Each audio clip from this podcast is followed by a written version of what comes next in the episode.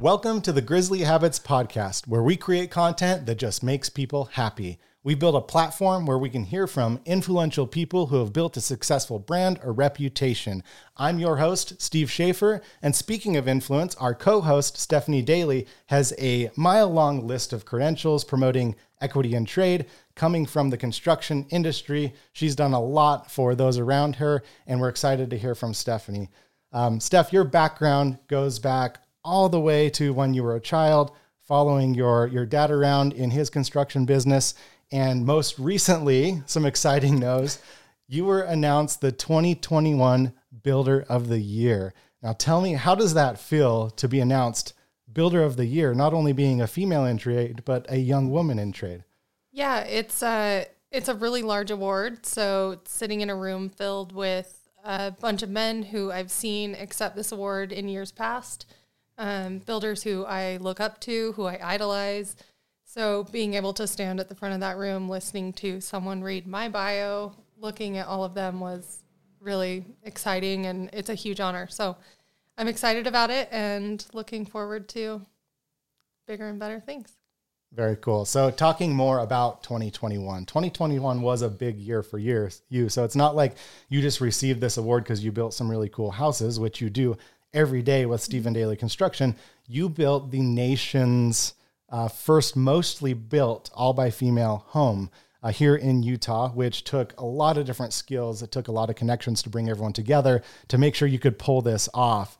But you uh, spent last year, 2021, as the president of the PWB, which is the Professional Women's in Building, Women in Building, uh, and you brought together a community to help build this this first, this nation's first. So, tell me a little bit more about your experience. How did this all come together? Like, what what got the idea down on paper, and then when did it actually start happening? Yeah, so the Professional Women in Building group was started in Utah. Um, about 2018 in a Salt Lake Home Builders Association boardroom. So someone had made a comment along the lines of, "Oh, you should, you know, you should try and build a all woman built house." And um, a few gals in the room said, "Challenge accepted." So going from there, it took quite some time. Obviously, we didn't start building the home until 2020, which was um, rough timing considering COVID and everything that was happening. But it took two years of planning and prepping and just getting kind of the list, the rough list together that said, okay, we feel like we have enough women here locally that we know that can do a lot of these trades. Now we need to branch out and find women globally who we can bring in to fill those missing pieces. So, with that being said, we we took our time and reached out to people on Instagram and started, you know, planning, getting the word out, getting our name out and it all kind of fell into place. I mean, obviously, building a, a female built home, the goal was 100% female built. Um, I don't know that we will ever be lucky enough that that will 100% be possible, but we did have a lot of great help, a lot of great um, companies, a lot of great men that kind of stepped up to help teach women, train women, um, just be a be a extra hand if we needed them. So that was really great. We appreciated having them. But yeah, it was a, a big challenge. So, how did you tap into this network of resources? Was it as easy as picking up the phone and saying, Hey, I know someone in every single one of these different areas where we can have someone fly in? Or did it take a little bit more effort? What, what level of involvement did you need uh, assistance with, or what were you confident enough with where it didn't really take much effort at all?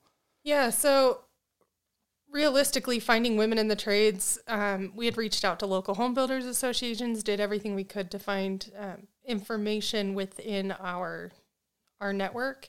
Um, however, we just there there aren't many women, so the second best option was Instagram, social media. Looking through multiple hashtags, women in construction, um, trade tradie ladies, like tradeswomen, all these things that are hashtags on Instagram that are trending um, using those to try and find women in different areas and then just reaching out to the, out to them individually. Um, it took a lot of reaching out. We had hundreds of women that I, I sent messages to specifically for my section of the build, which was finished carpentry. Um, I sent probably over 100 messages to get seven women here to Utah that said yes. Um, I wouldn't change that, however. I had the seven best women I could have asked for here and now seven new best friends. But yeah, it's it's hard to reach out to someone for a project, a new project that no one's heard of, and say, "Hey, my name's Stephanie. Are you willing to come to Utah for a week for free?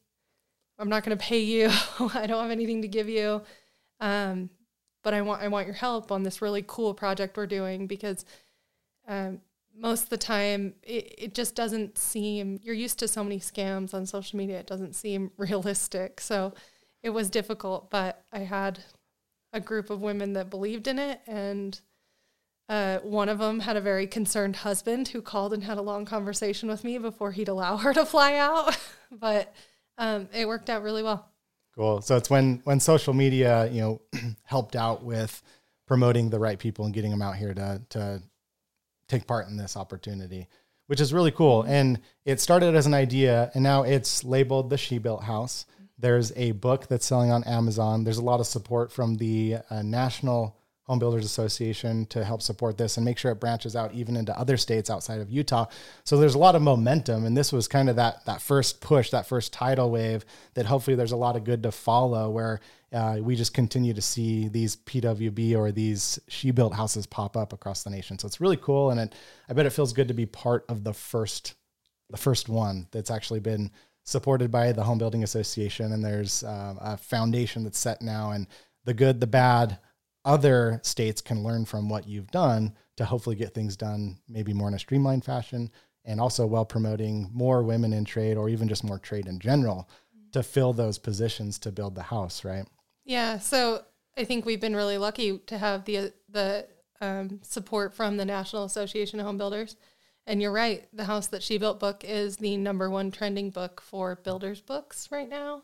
Oh cool. It's um it's on Amazon. You can buy it pretty much anywhere, but it's a fantastic book that just teaches, you know, kids in general, but specifically young women that there's a place for them and there's all these really cool jobs you can do in construction. And it, it's great to see other home builders associations get excited about it. And I'm excited for the PWB going forward to see what they do with all the funds we made from the sale of the house and, yeah, encouraging other HBAs to do something similar. That's great. And talking about the funds, um, there was a lot of good done with it. So you built the house, of course, uh, for what it costs to build a house. And um, like a lot of home builders out there, they're not not for profits, so they make money when they build a home and then they sell it. So you built the she built house for a cost, and then what did you do with the remaining money that came in from the sale of that home? Yeah, so the goal was to build the house for free. Um, high hopes. You got to start at the top. So we got really lucky. Uh, Oakwood Homes gave us a lot for under a hundred thousand dollars, which was a uh, a really generous donation on their part. And then from there, we tried to get as many connections as we had to donate materials, um, just pieces, tools, all kinds of things, because a lot of these women coming in couldn't fly with tools. So we had a bunch of really generous donations. We built the home for um, little over $200,000. It sold for 676,000. And so we ended up with over $400,000 worth of proceeds that we could take and use them how we had planned out. So um, a huge chunk of that, over $260,000, is going to scholarships for young girls um, and young men in the trades. Anybody that we can get more involved in what we would consider or what we see becoming a dying industry we, we want to get more people involved in the trades and we want to help them. So we have a, a really large amount of money we can do that. We also have over $80,000 that we're going to donate to local domestic violence shelters, um, charities that help women who are victims of sexual abuse. So lots of really cool things. And then they'll keep some of that locally within the Utah Home Builders Association, PWB, to help women travel to other states, other HBAs across the nation and kind of give them the good, the bad, and the ugly of the she built and hopefully promote more she built houses. A lot of good can come out of that. So that's amazing that you're doing that. And you mentioned that it's not only about the equity women in trade, it's about trade in general. And we know that you know the average age of a plumber is is much higher than it used to be, um, and there's not a lot of younger generations following into trade as as a career. Um, so it's not only your, your goal to promote equity in trade and bring females into the industry, which is fantastic, but it's also to keep trade growing to to make sure that this uh, this um, essential business really it's part of our economy. We we need homes. People need places to live. So it, it really is an essential business uh, or or an essential uh, uh career. Mm-hmm. And we want to make sure that there's opportunity for everyone to get into it, whether they start young and and maybe apprentice somebody and and get into a career or they start their own business. There's ways to be successful in trade so it's really cool that not only are focused on just the the diversity and the equity portion of trades but it's everything. It's like come into the industry we want you which is unique because uh, a lot of people are let's call it afraid of the competition mm-hmm. where it's like you you want to silo yourself because you know what you know and you want to take advantage of it where um, it seems like what you're doing is completely opposite. It's like no we want that competition. It's healthy competition. We want everyone to come into trade so we can grow the industry because it gives us all more opportunity. Yeah i mean it doesn't matter. Doctors lawyers everything they all need places to work buildings to work in. They all need homes to live in. We all need hospitals. We all need all of these places that are built by tradespeople um, so without tradespeople, the economy crashes. I mean, it's it is an essential business, and we don't have enough youth coming into those trades to help kind of continue and promote the growth that the state is naturally seeing. So Utah's growing so quickly, we can't keep up with the demand. And you see that just looking at like a simple economic forecast that shows how many homes we have available on the market now, how many homes we have being built, current building permits out. It's Utah's growing faster than we can help keep it together, I guess. And so we need more trades, whether it's men, women, whatever. Um, someone looking for a career change halfway through their life. It's a it's a great industry. You can make excellent money and it's really fun. That's that's really cool, and that's the purpose of Grizzly Habits as well. That's why we have Stephanie, uh, social handle Stephanie Builds It, who will be uh, starting the Stephanie Builds It Foundation, which we can talk about a lot more in future episodes. Um, but our goal is to make sure that we create this platform where everyone knows that they have an opportunity. So, speaking of you know your credentials, we've only mentioned a couple of them so far, but you're doing a lot with the network that you've built. You're doing a lot with everything that you've learned um, and you want to make sure that you share that knowledge. So, talking about some of your awards and and tell me what they are and what they mean. But 2019, the Golden Hammer Award for the community, which I, I believe involved a community service, mm-hmm. um, and then you were also uh, you won the Emily Roebling Award, which was you were nominated by Cat Footwear. It was the Emily Roebling Award was actually given out by Cat where It was a worldwide competition to find hidden women in construction. Um, that actually happened in 2020, which was really great to see it kind of combined with everything that we were doing um, on the She Built House. So I got someone that reached out to me and said, Hey, I really think you should be a part of this. So I filled out uh, an entry form, I guess. And out of all the women in the nation, landed in one of the final five and then won the contest. So was really cool to be the first ever recipient of that Emily Roebling Award. And she was um, the lead engineer on the Brooklyn Bridge build. So it's a really cool, cool award to be given. Very cool. Very cool. It wasn't she didn't initially fall into that career, right? It happened by chance. Yeah, her husband was the lead engineer, and I can't remember exactly. He got sick, um, sick or hurt. I can't remember, but anyway, so she took the project on and he was bedridden. So he she would still get advice from him, but she became the lead engineer on the Brooklyn Bridge project. So and look at it cool. now. Yeah. yeah, that's really cool. And then the the Golden Hammer Award was for community service. Yep. So what was that award for for you particularly? What did you do in 2019 for that award? Yeah, so um, the Salt Lake Home Builders Association has a community service committee, which was actually started by my dad the year he was president of that Home Builders Association. So, community service is near and dear to my heart. It's near and dear to his. It's just something that I was raised knowing this is just what you did. Um, so, it was really exciting for me to be able to become chairman of that community service committee. But we did I believe, nine projects that year. Anything from building a new deck on people's houses to wheelchair ramps, um, replace some appliances for people that needed it. So uh, that year, I received the Golden Hammer Award for community service. Very cool. And you've been an inspiration to me to want to do more as well. So, um, again, part of the reason why we founded Grizzly Habits is we want to take everything that we've learned, tap into our network, our resources, and just share that with uh, our following. Anyone that wants to be part of it, we're happy to help out. And you've definitely been a major influence for me to want to do more of that. Um, now, you were the, or you are currently Hill Air Force Base honorary commander. That's 2020 to 2022. Now we're talking about the trade business. We're talking about building houses. We're talking about equity and trade. And then all of a sudden it's like, oh yeah, by the way, I'm an honorary Air Force commander. like, where did that come from? How did you get started with uh, Hill Air Force Base? Uh, well, in 2019, while I was community service chairman, one of the projects that popped up was um, Hill Air Force Base here has a building called the ARC, the Airman Recreation Center. Um, it is supposed to be a building that the airmen can go and enjoy each other's company at, go hang out, go play video games, just kick back, relax, and forget about such a really important, stressful job that they do every day.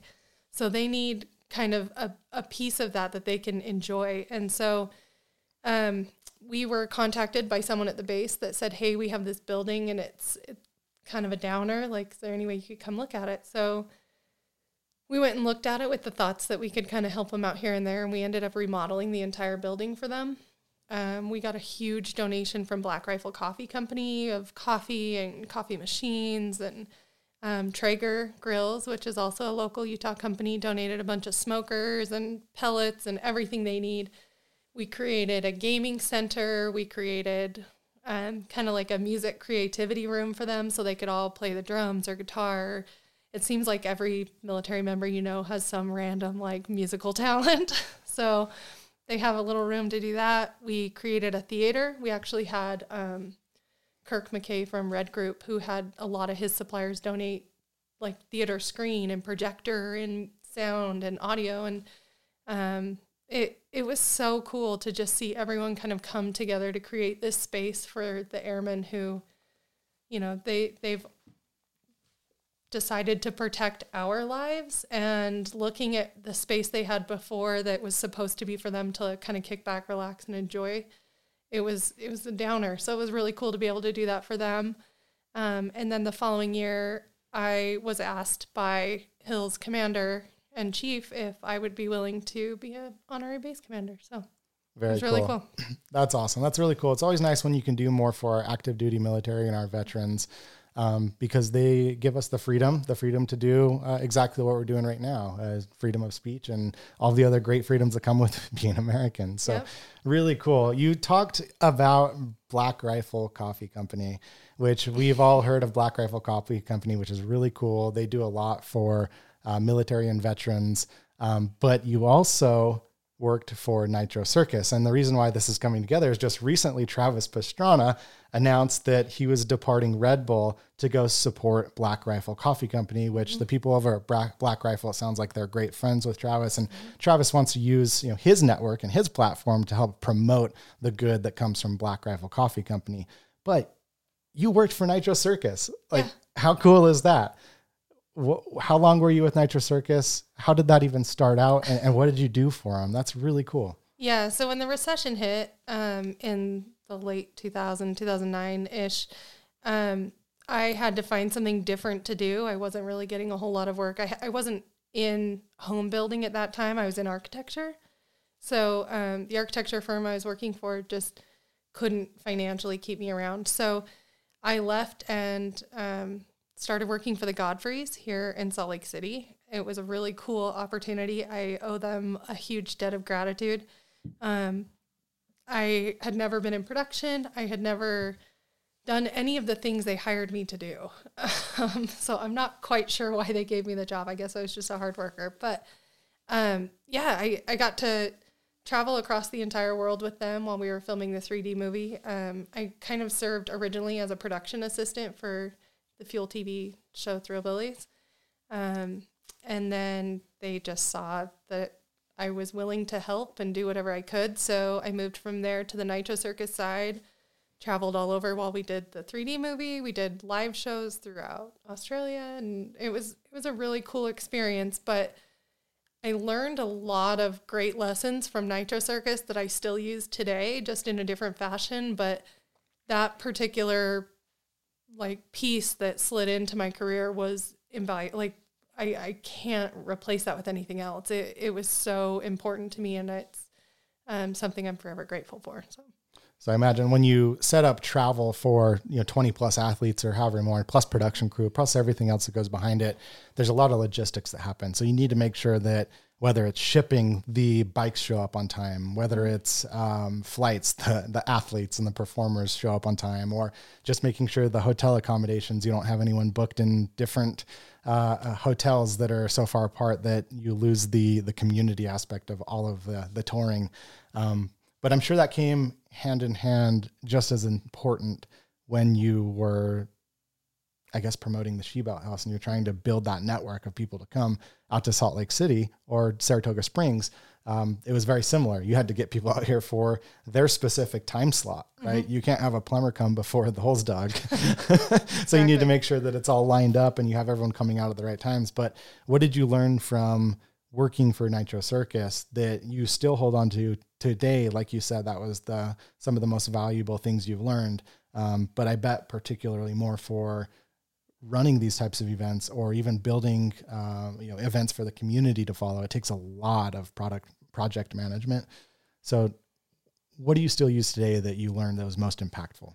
Yeah, uh, on a daily basis, obviously, production, coordinating production, whether that's production of a home or production of a movie, um, they're very similar and they have a lot of similarities in, you know, just scheduling and making sure, like you said, things are on time and things are happening in a certain um, timeline that they're supposed to happen in. So that has been really helpful for me. It was really helpful for me to be able to understand kind of just just how to plan um, putting those things together.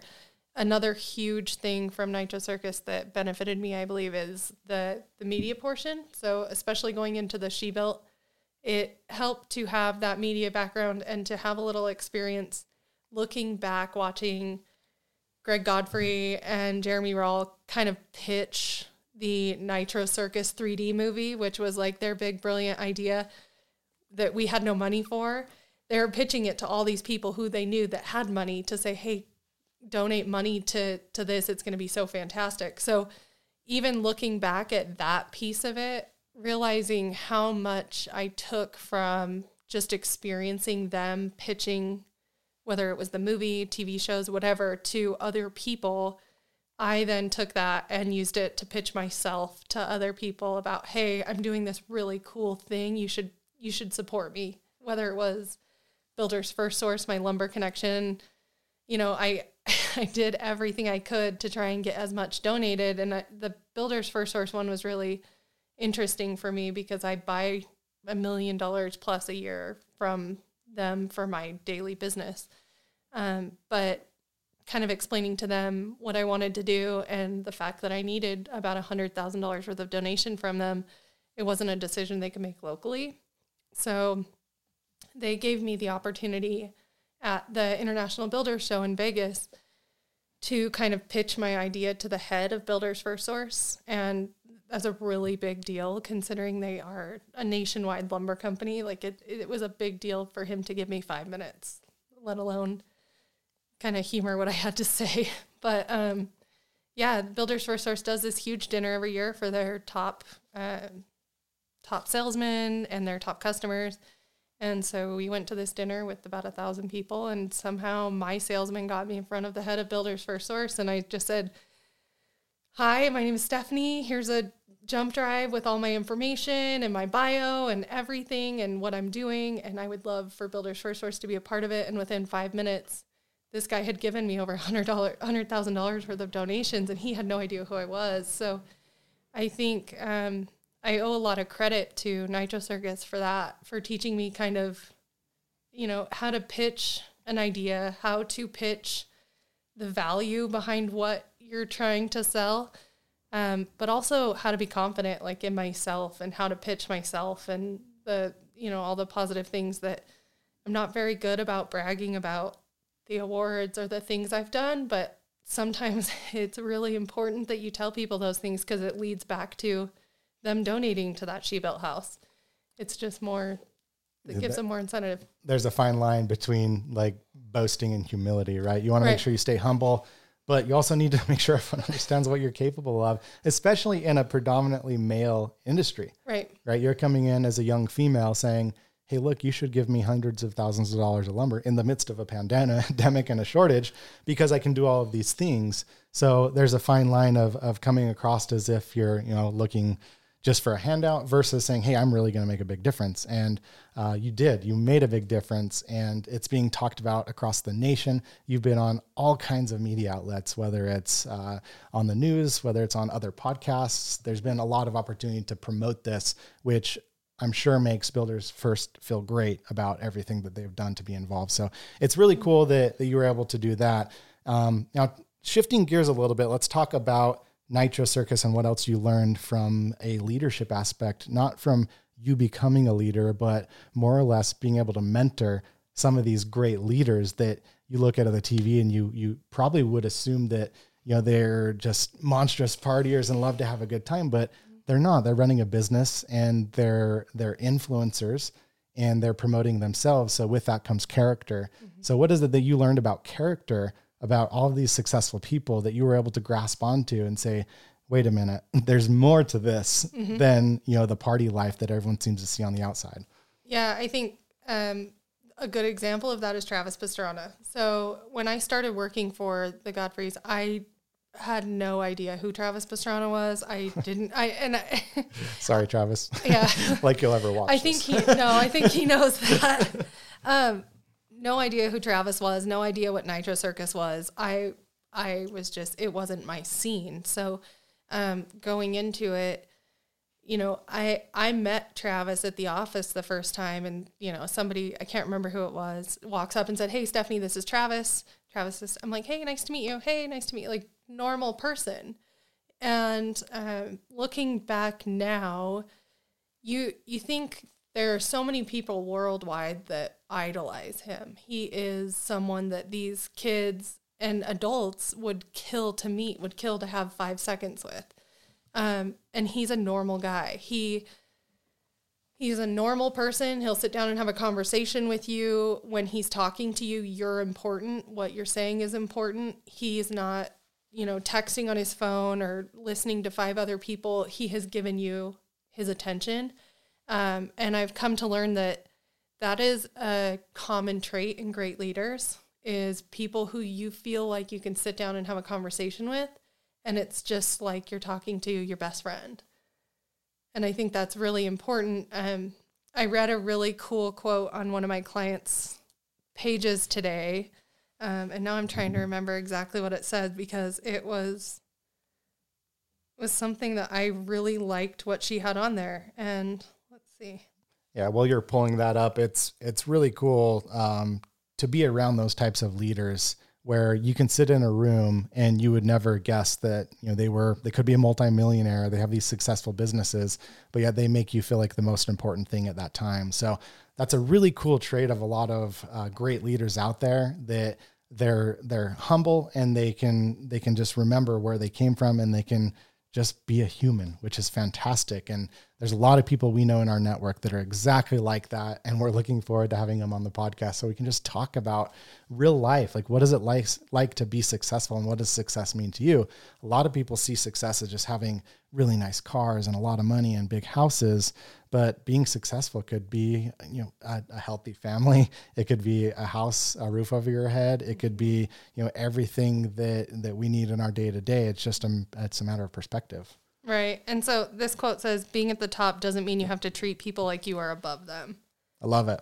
Exactly. And I saw that just earlier today and it it's so true. Like there are there's a difference between um and common I guess commonly when you see this, it's not those who are extremely successful that treat people like they're better than them.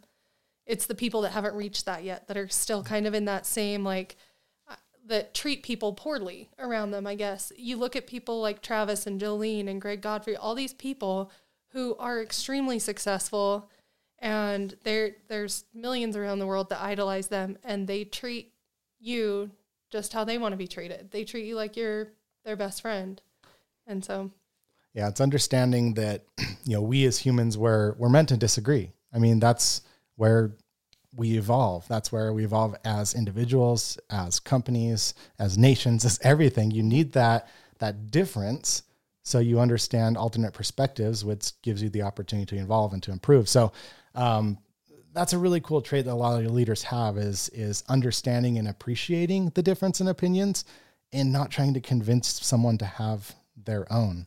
Yeah, seeing the positive the positive side of having difference of opinions or um you know just it, there is something to be said about the positivity that comes from a, a good leader and um, the positivity that they kind of radiate to the public and to people around them that I think we're missing as a general public. Of course. And that's the other half, let's call it, of Grizzly Habits is embracing a positive culture. Um, we know, and we can get into it a little bit, but uh, it's a lot easier to to be negative. I think there's it takes more muscles to to smile than to frown, right? It's always easier to frown. It's like the same thing with a positive attitude. It's for some reason it just feels so easy to to be negative. Mm-hmm. and in fact, it would be scary to see that if our social medias, like our Facebooks, I know it's on LinkedIn and everything, but if like Facebook or Instagram, where most of our influence goes when we want to be an influencer, if there were like a five star rating system for mm. people, like what would it look like? Yeah, it's it makes you think like who's giving me reviews? Who are who are the people that can review me? Exactly. It, it would change the perspective from wanting like a million followers to wanting like a thousand connections. Yep. Because those connections, that's your network. Like that's your reputation. So you want to make sure that those who are surrounding you are saying good things about you. So you would maybe act a little different. I would, right? If I knew that like I was at risk of someone seeing me not put the shopping cart away or maybe like deciding I don't want those spaghettios in aisle three and I put them away in aisle seven, just hurrying off the cart, right? It happens out there. Yep. and you'd be terrified looking over your shoulder, like, okay, did any of my friends see that? I want to make sure that I don't get a bad review. it becomes uh, quality over quantity. Exactly. Yeah. You would want those quality driven reviews, those quality driven connections. Mm-hmm. So, Grizzly Habits, not only are we going to promote um, equity and trade, trade in general, uh, opportunities for for anyone wanting to follow whatever career path they want to go down. We're going to talk to a lot of people and we're going to bring in all of that experience. So it's just one more tool that everyone has. I know there's a lot of really good podcasts out there, books, motivational speakers, everything. So our goal isn't to be the only one, but maybe we can just provide that alternate perspective. So we want to continue to uh, leverage our network, our resources to have those conversations. Um, and then we also want to have a little fun with it. We know that um, with the negative reviews, there was, I was reading on inc.com that uh, we're more likely to share negative reviews than we are positive reviews. Um, and they say that nine to 15 people are told about a negative review from one person up to 20 um, versus sharing one positive experience. Um, they also uh, they state that it takes 40 positive reviews to overturn a negative review, which I absolutely believe when you're talking about averages and five stars. So those positive reviews are extremely important. Well, our culture teaches us to thrive on the negative responses. You want to, if, if you're going through, or if I am, if I'm reading through reviews, I'll read through and I'll skip all the positive, positive, positive, and I'll see a negative, like, oh, what did this person say? Mm-hmm. I'm interested. And then you'll read it and you'll be like, oh, well, I don't want to buy because of this negative review. So, what can we do as Grizzly Habits to promote positivity, whether that's people, whether it's businesses, companies, products, culture? Anything, we want to make sure that when we see something that uh, it, that it enforces that positivity, it, it it forces that change in viewpoint just to make us think like, wow, that was a really good experience. Mm-hmm. We want to share that. So we could do product reviews if there's something that we really like. In fact, we talked about the Shark robot vacuum and we went on YouTube and found this guy that has this sweet like football field of review videos out there, or uh, uh, he has like a football field where he does robot reviews. Yeah.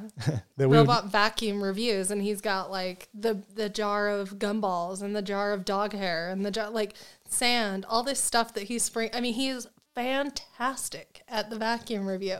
I don't even want to do one because I there no one's gonna beat his. It's fantastic, but we need to promote that. Yeah, so we're not going to go trying to compete with these awesome product videos out there, review videos, but we're going to promote those positive things that we see. So uh, we could do like undercover shopping where we go in and if we have this fantastic experience with a local company, we're going to share that. Um, and it's not to create like false news. Like we're not going to go out and just say that everything's positive. We're just going to avoid promoting the negative. We're going to be focused on the positive elements that we find in the community with our peers, with businesses or anything, and we're going to make sure we promote that. So we do have a YouTube channel where we will be posting those types of things. All of these podcasts, they're recorded. So if you're listening on an audio stream, we do have them on our YouTube page, our Grizzly Habits YouTube page. So we will be sharing those as well. So you can kind of see, you know, uh, what we're doing.